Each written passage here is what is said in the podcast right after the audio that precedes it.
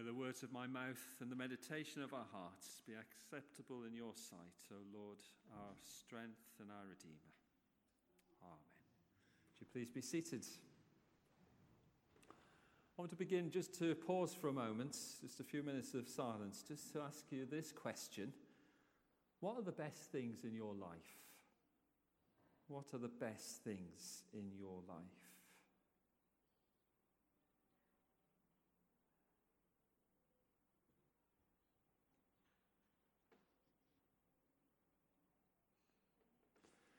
It's often said that the best things in life are free. Well, what about the things that you were thinking of? Are they free? When my wife and I had been married for three years, we had our first baby. We called him Christopher.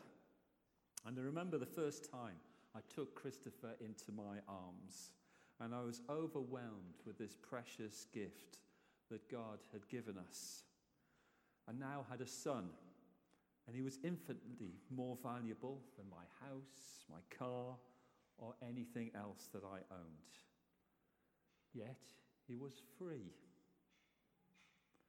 But I was soon to learn that free gifts can be very costly. To start with, there were the financial demands. My wife had given up a good job as a teacher, so we had one less salary coming in.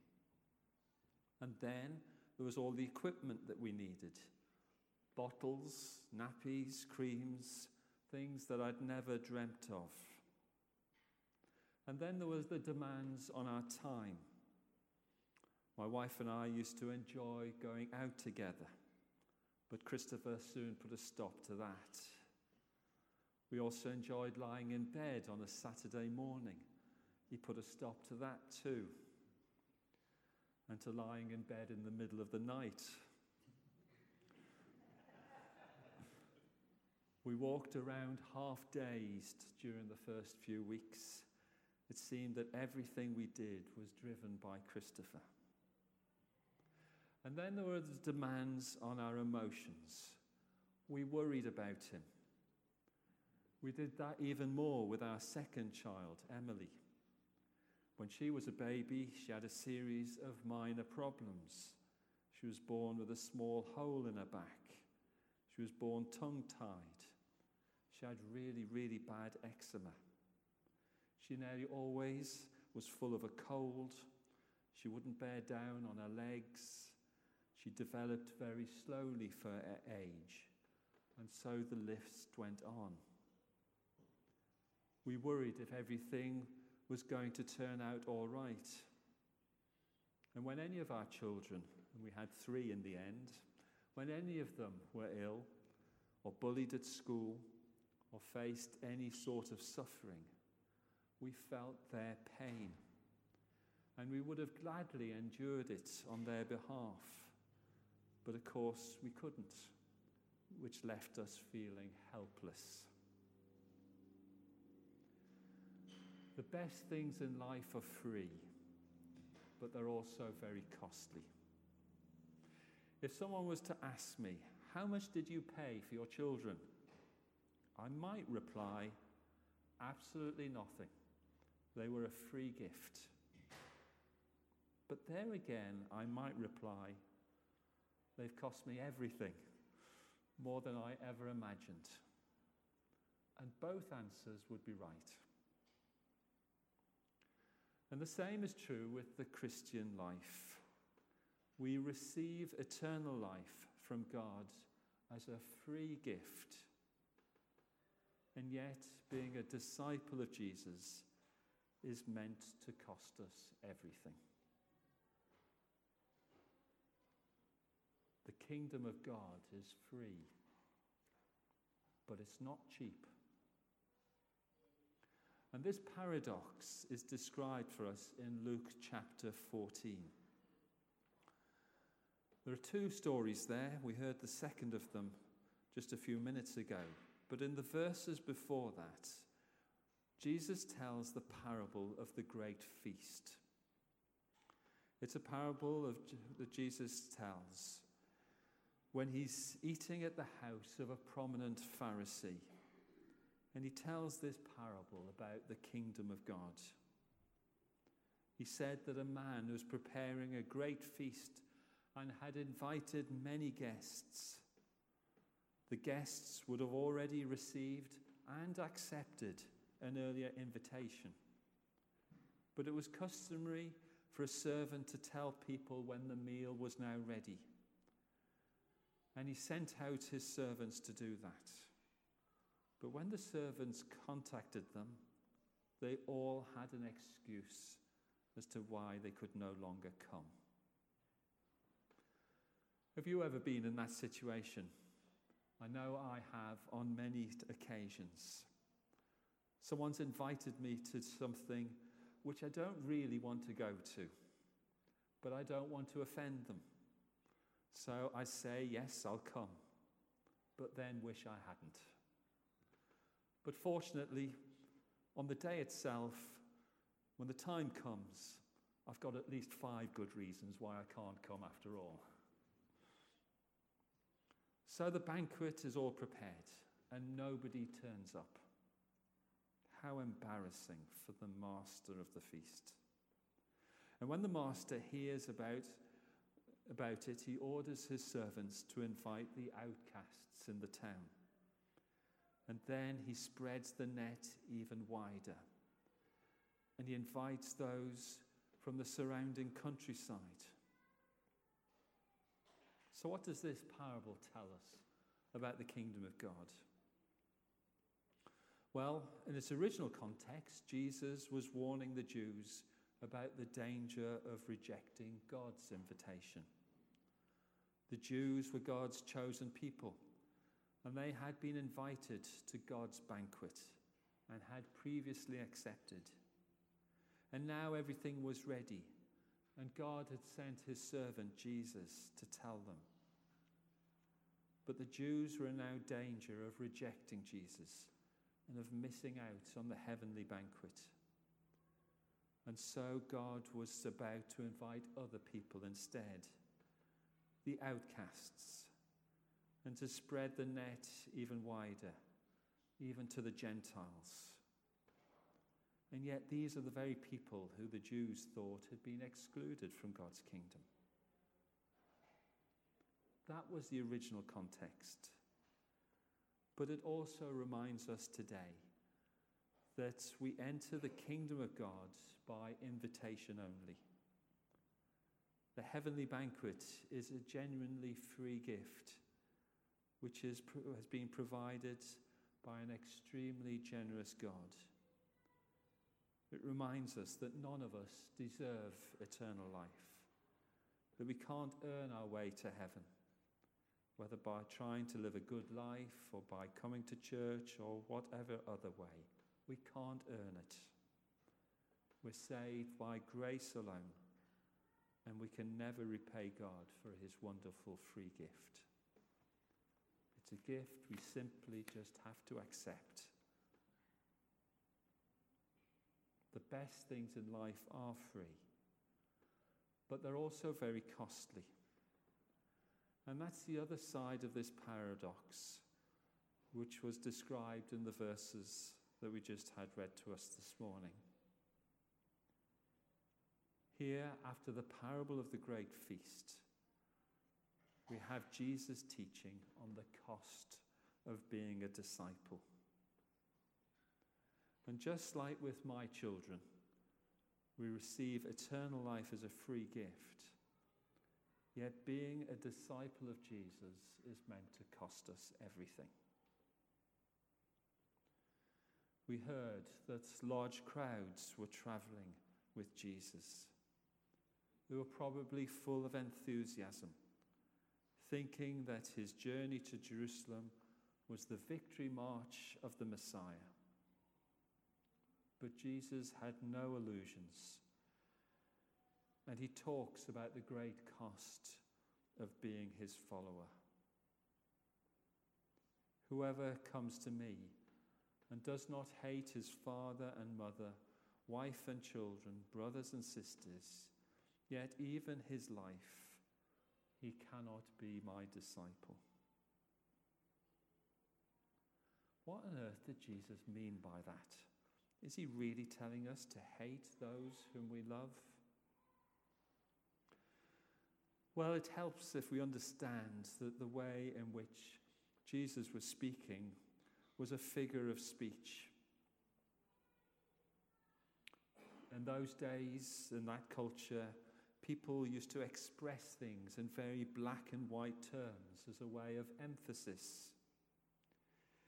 Today in Britain, we might say, I prefer butter to margarine. But a first century Jew would have meant the same thing when he says, I love butter and I hate margarine. It's just the way they spoke as a figure of speech. And so when Jesus says, Whoever does not hate father and mother, wife and children, brothers and sisters, cannot be my disciple, what he means is, you can't be my disciple unless you give second place to your family. You don't have to hate them, but you do have to put them in second place. When I was training to be a vicar at St. John's College in Nottingham, there was an Asian Christian fellowship in Nottingham. And for part of my training, I was uh, asked to join this church. It was a placement with them. The pastor of the church was a man called Ramat Paul. And I remember him giving his testimony. Before he had become a Christian, Ramat Paul had been a Muslim priest and he knew that if he was to become a Christian, he would be totally rejected by his family and friends. Nevertheless, as he read the Gospels and got to know Jesus, he realized that this was something that he needed to do. He decided to put his family and his friends in second place in order to become a disciple of Jesus. And when his father and brothers found out what he'd done, they totally rejected him, came round to his house, and beat him up. As a disciple of Jesus, we're to love him above all others. And then the gospel went on to say, Whoever does not carry the cross and follow me cannot be my disciple. And here Jesus is talking about the suffering of being a disciple. He's not talking about suffering in general, our bad back or our arthritis or people we have to put up with at work or our neighbors. It's not general suffering he's talking about when he says you must take up your cross, but suffering for being a Christian. We must carry the cross. In Jesus' day, crucifixion was a means of execution that was extremely slow and painful. Many other forms of execution are comparatively humane. But when someone was crucified, they would suffer agonizing pain for hours on end. They would also suffer great humiliation. They would be made to carry their own cross through the streets of the city as a warning to others, and they could expect to be mocked and jeered. And Jesus faced this pain and humiliation for us. And as his disciples, he says, we can expect the same treatment. The gospel said, quoting words of Jesus, None of you can become my disciples if you do not give up your own possessions. Once again, this is a very black and white statement. And other parts of the New Testament imply that it's not wrong for Christians to own personal possessions. In Acts chapter 5, we see that people did own things and shared some of them with others. There is, however, a real sense in which we do all need to give up our possessions. We need to acknowledge as Christians that we're nothing but stewards of the blessings that God has given us. And it's all tied up with our attitude towards things. Do we look upon things as being ours? Or do we look upon them as belonging to God? Our house, is it our house? Or is it God's house that He's loaned to us for a while? Are we simply looking after things on behalf of God? And are we prepared to give them back if called upon to do so? Often, a good test to how we respond to our possessions is what happens when they're taken away, perhaps stolen or vandalized. Are we devastated? Does our whole world crumble? Jesus says, None of you can become my disciple unless you give up your possessions. Christian discipleship is never to be undertaken lightly. In fact, Jesus warns of people about the foolishness of starting something that they're unable to finish. He says, Suppose some of you want to build a tower. Would you not sit down first and count the cost to make sure that you have enough money? If you don't and you lay the foundations and then run out of money, you'll become a laughing stock. Similarly, before becoming disciples of Jesus, we should sit down and count the cost. Am I prepared to love Jesus more than anything else and anyone else? Am I prepared to suffer humiliation and pain for being a follower of Jesus? Am I prepared to give up everything I own if called upon to do so. The kingdom of God is free, but it's not cheap. As with many things in the Christian life, there are two wrong attitudes which we need to avoid. But I, for one, find it hard to steer a middle course. I find myself either veering off to the left or to the right. The first error is that I forget that salvation is a free gift. Many people today wrongly believe that they'll get to heaven by living a good life or by, by being religious, but nothing is further from the truth. Salvation is a free gift. We enter the heavenly banquet by simply accepting Christ's invitation. And yet I know this, even though I know this. I sometimes act if it's not true. I can drive myself to extreme busyness in the church. I can be so busy doing things for Christ that I end up having no time left just to be with Him. And I sometimes suffer from what someone once called the hardening of the arteries. Spend a lot of time feeling guilty about the things that I ought to be doing. I ought to do this. I ought to do that. If you're like me in that respect, then we need to keep reminding ourselves that we have received eternal life, not because of anything we've done or anything that we will do but because of what Christ has done, and that salvation is a free gift. But the second error that I forget is the cost of discipleship. Times, I have refused to stand up for Christ amongst my relatives or colleagues at work. Times when people knew that I was a Christian and others didn't.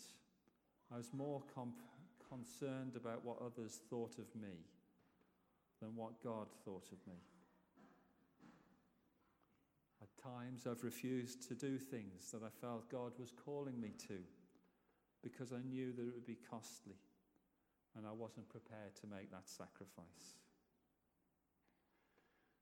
So, if you're like me in that respect, then we need to keep reminding ourselves that being a disciple of Jesus is meant to be costly. It might cost us everything that we have. The kingdom of God is free, but it's not cheap. I'm going to finish by saying two prayers, and I'm going to invite you to pray just one of them. We'll begin with a minute's silence. And I'd like you to think about which extreme you might be tending towards at the minute. Do you need to be reminded that salvation is a free gift? Or do you need to be reminded that discipleship is costly? If you're like me, then from time to time, I do need reminding of both. But just this morning, let's just choose one. Which is the most appropriate thing that you need to be reminded of?